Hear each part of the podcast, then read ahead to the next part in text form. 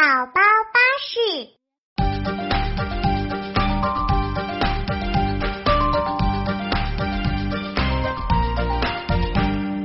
鼓鼓掌，拍拍手，讲卫生呀，勤洗手，大家一起来唱歌，互相提醒小朋友，提醒小朋友。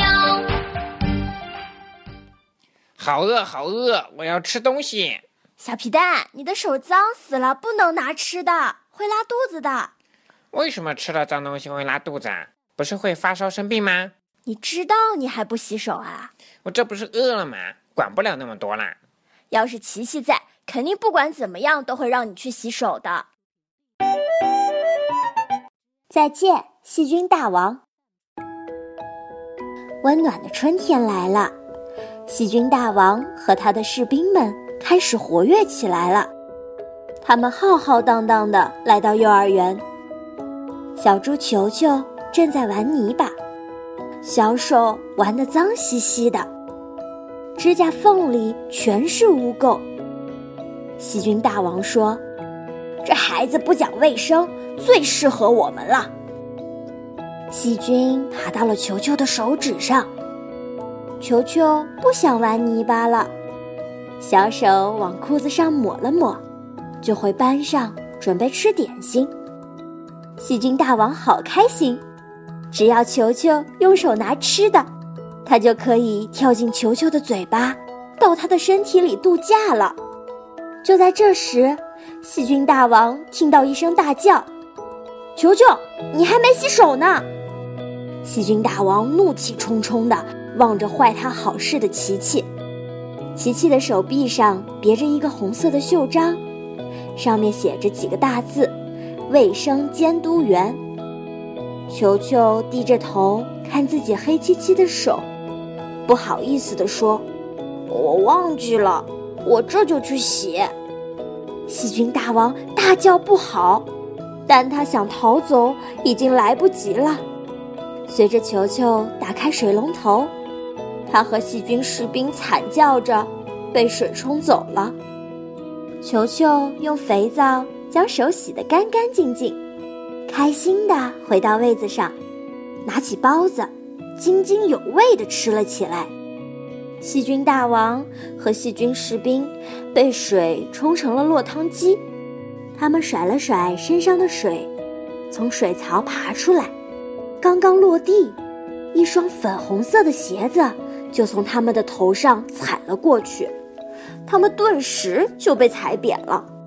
细菌大王生气地瞪着从他身上踩过去的依依，和细菌士兵说：“这次选他，他刚刚洗过手了。”细菌大王带领着士兵急匆匆地向依依冲去，他们努力地往上爬呀爬呀，爬到了他的手上。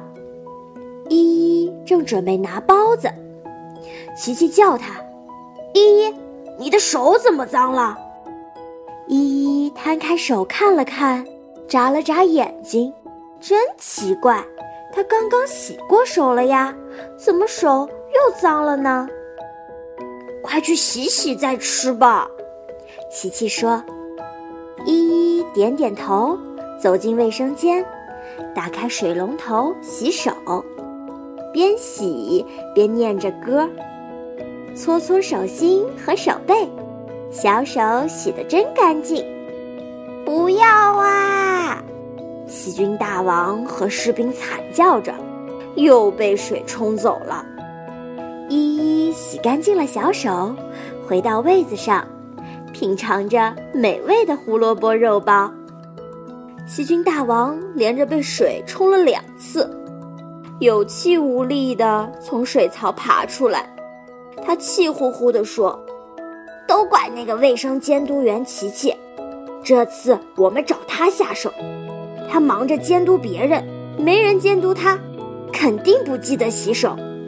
细菌大王他们爬上了琪琪的腿，琪琪低头看到自己的裤子上脏了一块，就伸手用力地拍了拍。细菌大王和细菌士兵被拍得眼冒金星，全都掉到了地上。琪琪说。真脏，真脏！说完，他又取来了拖把。细菌大王和他的士兵们被拖把压着碾来碾去，接着被扔进了一桶脏兮兮的水里。他们刚想从水桶里爬出来，哗啦一声，又被冲进了下水道，再也爬不上来了。琪琪笑嘻嘻地打开水龙头，仔细地洗着手，一边洗一边念着：“洗洗洗，冲冲冲，宝宝常洗手，细菌全冲走。”细菌大王虽然被冲走了，但说不定什么时候就会回来呢。那我一天洗三遍澡，就不会怕细菌大王啦。你那叫浪费水资源，科学的注意卫生才对哦。你那么洗澡，免疫力都被你洗没有了，反而更容易受凉感冒的。反正你要记住，吃东西前一定要洗手。好啦，又到了观众留言的时间啦。有一位叫做爱上桃子的听众说：“耳朵又有福利了，可是我舍不得听，好纠结，好纠结。”不用舍不得，我们的奇妙故事电台每天都有，喜欢的话可以随时听哟。嗯，随时随地都能听。我这里有一位上官暗蓝的听众说，喜欢小朋友快来围观啦！对啊对啊，大家快来围观，这样我们就更有动力为大家做节目啦！啊哈哈哈哈哈！哎呀，小皮蛋你别乱动，你身上的水还没干呢，去擦擦干净，弄得我一身都是水。小皮蛋，今天我们唱首洗手歌来对付细菌大王吧。我爱洗澡，皮肤好。哎，那是洗澡歌。好了，小朋友们，我们明天再见啦！再见。